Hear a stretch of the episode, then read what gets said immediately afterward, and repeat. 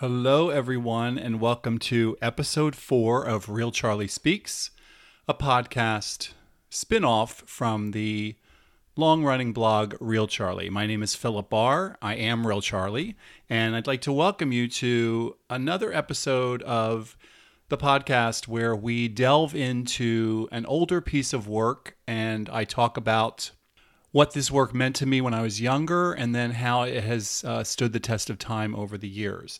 Uh, it's September of twenty twenty-two, and that's when we're recording episode four, so I'd like to just jump right in and go. So this month, I decided to explore all things Tales of the City and all things Armistead Maupin. For those of you unfamiliar with Maupin's work, Armistead Maupin is a writer of fiction. He has written nine books in a series called Tales of the City, some standalone novels, a memoir, um, and uh, his work has really affected my life in very deep and meaningful ways. So let's just start out with uh, a few facts about um, the series, uh, because we're going to focus mostly on Tales of the City. I am going to talk about all of his uh, all of his writing. But obviously, because nine books uh, that he's written over the course of his lifetime are from the Tales of the City series, uh, we'll focus most of that on Tales. So Armistead Maupin started out by writing a um, writing a column for the San Francisco Chronicle, and uh, it was a serialized uh, serialized column, and it ended up being put into a book. So the very first Tales of the City book is um, from the Chronicle. Actually, uh, the first four titles uh, were serialized, and the fifth uh, appeared in the San Francisco Examiner. Um, and then the remaining titles were never really serialized. So I'll, let's just ju- ju- jump in, because I think that if we go chronologically, I'll be able to explain sort of different things about the books along the way and how I felt about them. So the first book was published in nineteen seventy-eight. Uh, it was called Tales of the City. Uh, after that, the second book was published uh, almost immediately, called More Tales of the City, in seventy-eight as well. And then in eighty-two, further Tales of the City came along. Those were the first three books. And then after that, he uh, changed, you know, he started naming them different uh, different names. But the first three books have Tales of the City in the title, from seventy-eight to eighty-two. There's a group of people in San Francisco who meet. Uh, they all end up living in the same space. Well, most of them end up living in the same space, the main characters. And that's how they meet, and they become friends, and they fall in love with San Francisco. Uh, so it's the, the it's the mid to late seventies. Um, by the time this was published, I would say, you know, late, you know, I, let's just go with late seventies. So it's the late seventies. Um, there's a young girl named Mary Ann Singleton who uh, comes to San Francisco on vacation from Ohio, and she decides to stay very early on in the book. Um, she ends up uh, hanging out with a college, uh, or I'm sorry, a high school friend of hers named Connie Bradshaw, um, and Connie ends up um, giving her a place to stay, but she doesn't really feel comfortable there. She wants her own place, so she ends up um, finding this really funky little Um, apartment in this really funky building way, way, way up on a hill um, in in in downtown, not downtown, but in San Francisco proper itself. Um, that the address of the house is twenty-eight Barbary Lane.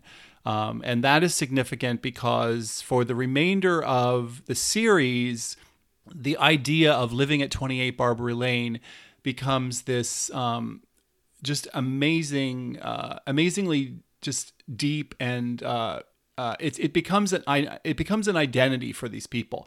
Uh, so that's the that's sort of the best thing that I can I can say about it. So um, and for those of us who are readers, twenty-eight Barbary Lane really means so much to all of us. It it it really means um, home. It means home, home in a very deep way um, for so many um, L G B T people, their friends, their allies.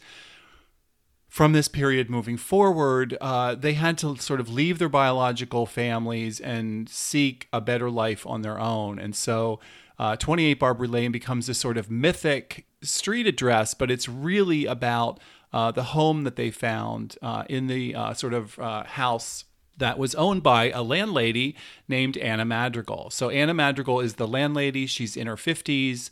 Um, everybody else is in their twenties and thirties, um, all the other main characters.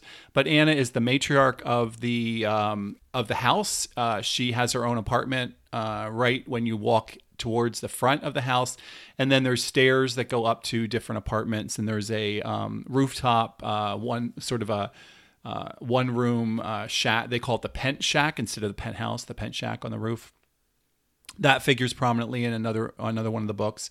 Um, but uh, Anna really is the matriarch. And I, uh, just to give you an idea of how how much these books mean to me, and I'm getting a little choked up about this now, Anna Madrigal is my favorite character in fiction of all time. Um, she is... Uh, She's she's the to, to call her the matriarch is almost an understatement. She is a matriarch. She is a mystic. Um, she is the empath uh, for the whole series. She is uh, a wealth of knowledge for all of these young people. And she's had a very, very fascinating personal life as well, which does not get revealed right away. So I'm not even sure if I'm going to reveal that, or perhaps I will. I don't know. Um, I'll think about that in a minute.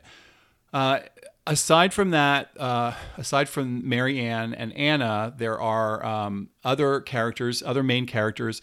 Michael Tolliver, who is nicknamed Mouse, um, is uh, is the gay male character in the series. It's really kind of interesting because the books have always been called gay books. Uh, when there was a... Um, Uh, they, the, the first serialized version on P B S was in ninety-three, and there was all this hubbub about um, about gay content, gay this, gay that. And there's no doubt about it, is Michael is gay and proud, and he's out, and everybody knows that. But Michael is one of a number of uh, characters in this book that create an ensemble. No one person's story is more important than the other. So you have Mary Ann, who's a straight female. You've got Michael, who's a gay man. You've got Anna. Uh, I'm going to go ahead and say it. Anna, who's a transgender woman of a certain age. Um, and then you've got Mona Ramsey, who uh, in the beginning you sort of think is straight. You end up... Um, realizing that she is uh, either bisexual or a lesbian, so perhaps uh, perhaps just a uh, sexually fluid character might be the better term for for um, Mona Ramsey. And then the final person who is who makes up the um, the occupants of twenty-eight Barbary Lane is Brian Hawkins, and Brian is a straight man. He is a Um, underemployed waiter. You find out later on that he's actually a lawyer um, who left law um, because he was disenchanted uh, with it. Um, so he's a waiter at a restaurant. And Brian is one of those characters that is really pivotal because he is sort of transformational. He is this, the he is the straight white man in the series, um, but he uh, Maupin doesn't treat him any differently than any of the other characters. All of the characters are filled with beauty, with flaws.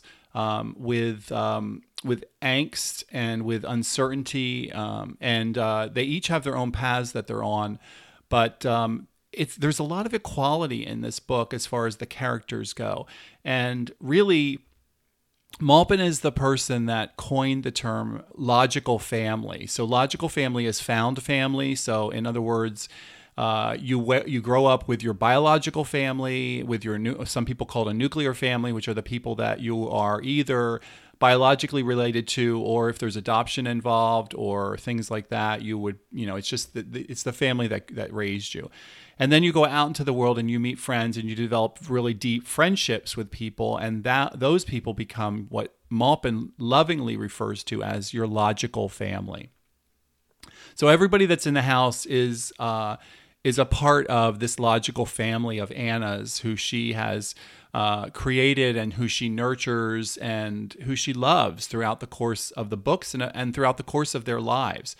Um, so the first three books, as I said, were um, were part of the serial. The fourth book um, was also part of the serial. So I'm going to jump ahead a little bit now and get into the fourth book, because that's a, a jumping in point for myself. So I read the first three books uh, in and around college. Um, I fell in love with them very early on. Um, a bunch of us in college. And again, my group of friends, uh, my very personal group of friends, an intimate group of friends, were made up of um, gay men. They were made up of lesbians. They were made up of straight women. I didn't have a lot of straight male friends. Uh, and that's something that I might explore later on um, in in the podcast. But uh, but suffice it to say, uh, I did have a, a large variety of of people in my life, and I wasn't one of those people that just uh, hung around with friends and had made friends with people who were um, like me. So by the time we got to uh, the fourth book, which is called Baby Cakes, uh, which for many reasons is probably Uh, one of my favorite books, um, or at least in the top two um, or three, I guess you could say. My my top three books out of the series of nine probably are gonna it's gonna be Baby Cakes, then it'll be Michael Tolliver Lives, which is book seven, and then The Days of Anna Madrigal is book nine, the last book. Uh, Baby Cakes is really important to me personally on several uh, uh, for several reasons, but also very important to Maupin and to the series itself.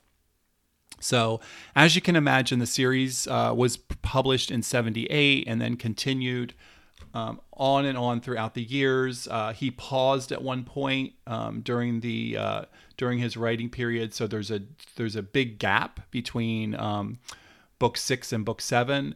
Uh, but he wrote other things during that time period, just not Tales. And uh, he actually thought he was finished with Tales after six books and then came back and wrote three more. But um, as you can imagine, uh, there was there was not AIDS in seventy-eight. Um, but by nineteen eighty-four, when Baby Cakes was released, it was really the beginning of the horrific part of the AIDS epidemic. So Baby Cakes becomes the first novel to have an a, a character die from AIDS. Um, so it was extremely um, significant and um, and shocking. I mean, people were angry. Um, uh, people that didn't live in the um, ground zeros, they didn't live in San Francisco, they didn't live in New York, they didn't live in L A, um, were really angry because eighty-four was really early in the epidemic. So for for Maupin to uh, to take this leap um, meant that uh, things were really fucked up, and that he um, he wanted to show that. The other thing that was really significant to Baby Cakes, and this is a personal aside, is that I graduated from college in eighty-three. I moved to Atlanta that summer. And so by the following year, I was, um, and here's the sort of connection between my old self and my current self, is that I was um, a part of a uh, biweekly L G B T Q radio show at uh, a local um community radio station in Atlanta. And when Maupin came to town, this is back in the day when uh, people did a lot of book tours, not just big names like Patterson or something. I guess Patterson actually probably doesn't do book tours anymore.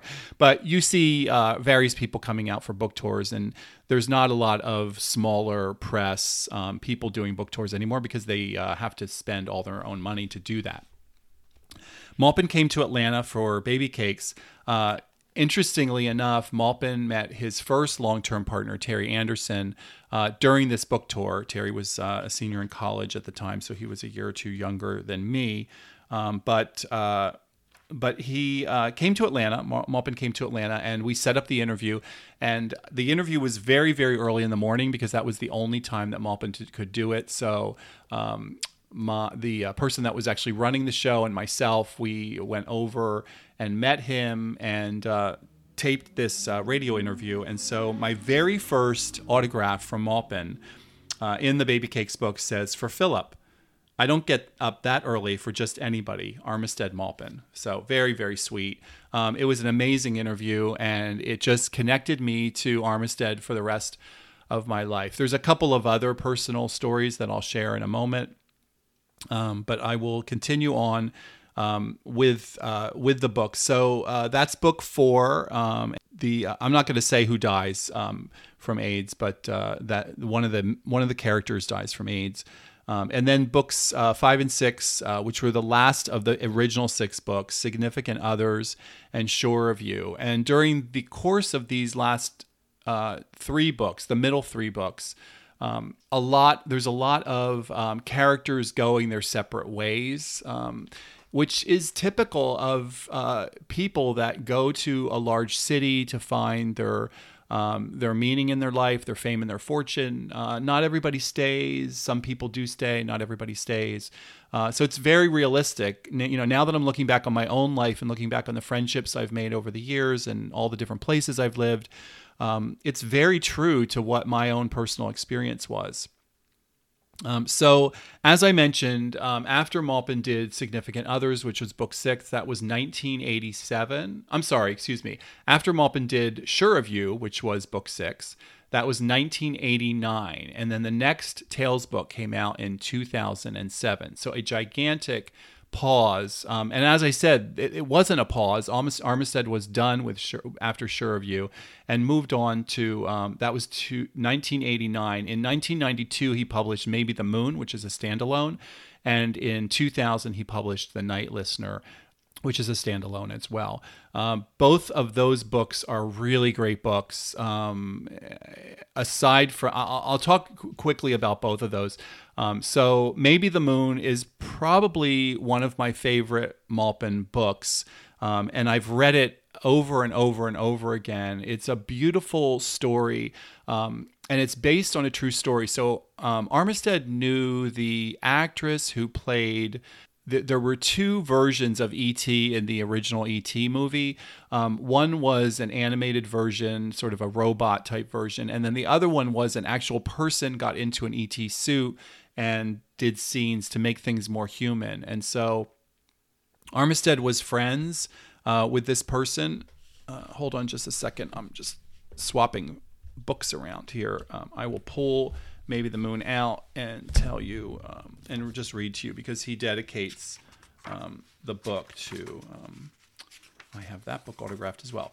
So the book is dedicated to Tamara del Tredici, uh, nineteen fifty-nine to nineteen ninety. So um, Tamara was a um, little person, and she was an actress, and this book is all about a fictionalized version of her. Um, and... Uh, It's just, and and the movie in the book is not called E T, obviously, because uh, Maupin can't do that. But the book in the movie is called Mister Woods from nineteen eighty-one. Um, really an amazing, amazing book. I've read it and reread it. I really hope someday somebody uh, options this for uh, a feature film or a T V series. It's just a great uh, book. Um, and really shows that uh, Maupin can uh, spread his wings in other projects as well. Um, there are a couple of crossover, uh, very small crossover moments that people who are Tales of the City junkies like myself um, pick up in the book as well. And then The Night Listener is this really fascinating book that um, that Armistead um, wrote in two thousand, and it's based on, you know, a lot, all of it. Armist- Armistead is, uh, he's self-professed as being a Southern boy, and uh, he spins tales uh, better than anyone, which is probably why he uh, named his series Tales of the City. And so Night Listener is really based upon, uh, it's semi-autobiographical. So the character who is the Armistead Maupin character in it is named Gabriel Noon. He's a late-night radio storyteller. And he talks about his uh, the end of his ten-year love affair, which was uh, with Terry Anderson, uh, the person that was his first long-term partner, who I mentioned during the Baby Cakes tour that they met. Um, his uh, problems with his father. And then the fact that uh, as a celebrity, he gets connected to this kid named Pete Lomax, which is a thirteen-year-old boy from Wisconsin who's been sexually abused and is H I V positive. And uh, pretty soon, he's sort of caught in this web of like, is this person real? What's going on? Um, and it's a fascinating uh, book. And this was uh, turned into a film. Um, with Robin Williams playing Gabriel Noon and Toni Collette playing Pete's mom. So if you haven't ever seen Night Listener, um, it's worth watching. If you are a reader first, uh, absolutely, this book is just, it's just riveting. It's absolutely riveting, because I think we're all just sort of waiting to be, um, to be duped and be fooled by someone, because there's so many charlatans out there. So, so really great. So those are the two standalones. Um, and then, as I said, there was a big, uh, Uh, gap between the Tales books. Um, and I don't think Armistead, that was on purpose, because Armistead was doing other things like writing the two standalones et cetera. And then in two thousand seven, so that's almost twenty years later, it's eighteen years later, um, he comes out with Michael Tolliver Lives. I'm going to get a little bit weepy over this. Um, so those of us who have survived AIDS, um, and there's a lot of us out there, and uh, I love my brothers and sisters um, who are H I V and AIDS survivors. Uh, there was... If you if you tested positive, if you developed um, AIDS uh, during a certain period when it was still a death sentence, which I did, um, there was uh, no hope, and you had to make your own hope. Um, and I did. I made a lot of my own hope, uh, which is a whole other story. But um, Michael Tolliver is H I V positive in the books, and um, he loses his lover um, in Baby Cakes. And uh, so for Maupin to come back eighteen years later and have more stories to tell, because Michael doesn't die. Michael lives with H I V positive, and Michael thrives. Um, and uh, the title alone, to me, um, and to and to so many people, not just people who are H I V positive and survived the plague, but all of our uh, friends and lovers and now husbands uh, who are H I V negative um, that went through that. And I have a lot of really good friends who are like very close friends, a, a number, I shouldn't say a lot. I have a number, I have, I have, okay, I'll just say it. I have two, two very, very, very dear close friends who are H I V negative, and I, um, I cherish them because what they went through is just as crazy and horrific as what I went through as uh, being H I V positive. So we all went through this together.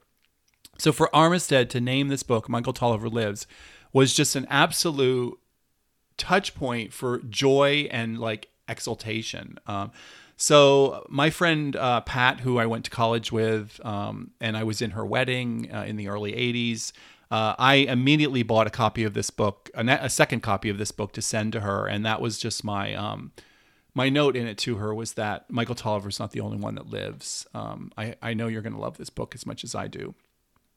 And then the next book after that, twenty ten, he writes, uh, it's called Mary Ann in Autumn, and it's all about what happened to Mary Ann Singleton, because at the end of the sixth book, Mary Ann leaves San Francisco, leaves her husband, leaves her child, and uh, seeks out fame and fortune uh, as a talk show host in New York City. And then in twenty fourteen, Armistead gifts us with the final chapter in Tales of the City, Book nine, The Days of Anna Madrigal. And... Uh, Talk about just a magical end to the story. Um, Anna is elderly now. There is a group of young trans kids that are helping take care of her. Um, uh, there are the old characters. There are the new characters. Um, and everybody comes together in this book. It's uh, just a glorious celebration of all things Tales, um, and was a beautiful send-off to the um, to the book. So obviously, I don't know if I need to say more about how these books affected me. Um, I have said over the years that I've spent a lot of my life looking for twenty-eight Barbary Lane. Uh, I've found it in moments and chapters of my life, but um, I don't have a sustained twenty-eight Barbary Lane in my life. But that's okay, because uh, because I do in the books, and that's um, that's a beautiful thing. I, obviously, we have to talk about the adaptations. So in ninety-three, uh, P B S um, and along with Channel four in the U K adapted the uh, first book. Um, and uh, it was uh, just incredible. Um, Olympia Dukakis uh, was Anna Madrigal and ended up being Anna Madrigal throughout the series, and uh, introduced, and uh, Maupin's Tales of the Cities, the adaptation in ninety-three, really introduced the world to Laura Linney, and what a gift that has been. I've followed Laura Linney's career th- since then, and I have cheered and um, been so grateful every time another installment came along, and she just jumped right in no matter how big her star got. In ninety-eight and in two thousand one, Showtime picked up the series and produced um, three books two and three. So the very end of the third adaptation is the moment. There's a moment of, I, I can go ahead and say it. There's, I'll just say part of it so to not spoil it. So Mary Ann uh, gets married, and there's a moment where at the very, very, very end, the last moment of this third installment, where Mary Ann's wedding happens, and they take a photograph of everybody at the wedding, and it's this perfect moment. As we all know, there's all these perfect moments um, in life, if we're lucky. And um, but right before that photograph is taken, uh, and right before the wedding, something happens that clues us in to that all things may not be as uh, blissful as they seem, uh, which is life. So we had those three installments. There's been a lot of talk over the years about which one is good. There's been um, there's been three uh, Michael. Uh, there's been two Brians, uh, but everyone else has pretty much stayed the same. Um, uh, and uh, it's it's just it's been just absolutely wonderful to see, to have these adaptations at my fingertips. So I have read and reread the books. I have listened and re-listened to the audiobooks. Uh, there was one set that Armistead um, narrated that was um, abridged, and there's another newer set of unabridged that he had celebrities do, like Laura Linney, uh, Alan Cumming, people like that. And then, of course, these uh, I, I'm going to say these four adaptations, and you might think, well, you just talked about three. So in twenty nineteen, Netflix produced a um, sequel miniseries um, starring Laura Linney, Olympia Dukakis. They brought back Paul Gross, who was the original Brian, and Barbara Barbara Garrick, who was Dee Dee Halcyon Day. Dee Dee was a minor character, but then became really an integral part of the series. And um, I believe that Barbara's Um, performance as Dee Dee made me go back when I reread the books uh, over and over again, and th- really realized what an important character Dee Dee was, because Dee Dee was uh, started out being a straight woman married to a man who was um, uh, bisexual or closeted, uh, whatever you want to call it.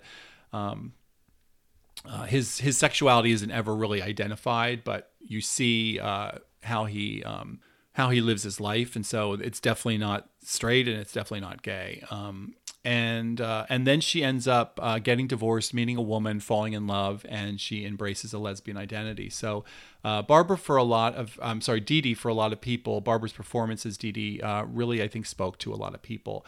So that was really, uh, really, really wonderful. Yeah, it just was great. It was really great. So as I mentioned, in the twenty nineteen version on Netflix, uh, we've got Laura Linney, we've got Olympia Dukakis, Barbara Garrick is back, and then Paul Gross is back, who was uh, the first Brian. And then Murray Bartlett um, came in as uh, Michael Tolliver, um, and I think he's probably the best Michael that they could ever imagine. He's an openly gay actor. Um, the first actor who did Michael was riddled with issues. He was good, but he was riddled with issues. The second actor, who I thought was really great, um, a lot of people uh, for whatever reasons didn't appreciate him, but Murray really does a great job as Michael. Um, Charlie Barnett, whose uh, star has really risen over the last few years, uh, starred as Ben, Michael's younger boyfriend. Um, and then there are um, a whole lot of younger people um, that are involved in the production. But something that uh, I should, I can't um, ignore is that the uh, trans actor Elliot Page uh, played Shauna Hawkins, who is Mary Ann and Brian's adopted daughter, who's now in this um, series, was now a, a fully grown functional adult. Um, so that was a little problematic, I'm going to say. I, I, I had no idea Elliot was going through a transition, um, and I believe it was happening during this uh, filming. So Shauna was always a very voluptuous sort of Betty Page um, character in the books, um, very... Uh, very sexually fluid, and uh, really um, embraced her bisexuality. And um, I felt that there was so much awkwardness with Elliot, which I didn't realize at the time, perhaps uh, was due to like the personal journey that he was going on. So I, when I watched it the first time, I was sort of underwhelmed. When I watched it the second time, their other performances really were so incredible. And they did, they took a lot of um, artistic license with the story, which is the first the first three adaptations were absolutely rigorously um, held to the books, and this uh, fourth installment did not. It went off into all different kinds of directions. It brought in brand new characters, and at first I was like, oh my Lord, what is happening? But you know, that that was fine. I just felt, I took a breath and I said, okay, this is Tales for for the for the twenty-first century, for the young people, and uh, the showrunners of this series uh, did a great job. Uh, so in the end, I was really happy with it. as I mentioned, I just love this series so much. Um, I love Armistead. Uh, I've met him over the years several times. I've met him at additional book signings over the years. Uh, after nine eleven, I had sort of a, uh, uh, I had sort of a telephone, late night telephone. I don't know what you'd even call it. Like, we met through his through his website, and he would call me occasionally um, when he was stoned late at night, and we would have these long conversations. I was up in, I had moved out of New York and was up living in Kingston, New York, in the in the uh, Hudson Valley, very much by myself, just me and my dog at that time. And uh, it was it was a moment, it was a connection, uh, but it never went anywhere after that. And uh, when I met him years later, he didn't really, uh, I don't think he really remembered it, which is fine. I mean, maybe, I don't know, it doesn't matter. Um, he's a lovely, lovely man in person. He's done so much for gay rights, um, and he is such a champion for L G B T community, um, also for uh, growing older graciously. Uh, his husband is a really lovely man. His Uh, second long-term relationship, they got married, and his work is just um it's just so accessible. That's the great thing about Tales of the City, is that uh it's not something that you're going to have to take a breath and dig into and really feel overwhelmed at times. It is, um as I've mentioned to people over and over the years, reading Tales is like reading a letter from a dear friend that you haven't heard from in a long time, and you are so excited to hear from them because you're catching up on everything that's happened to them.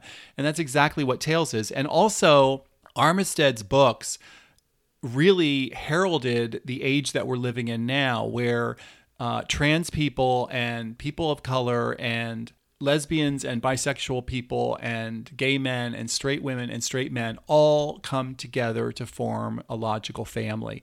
Um, and it's so it's a beautiful world, and uh, Armistead created it, and uh, I've loved it over the last forty-four years. It's been forty-four years since the first Tales book was published, closer to fifty since he started writing.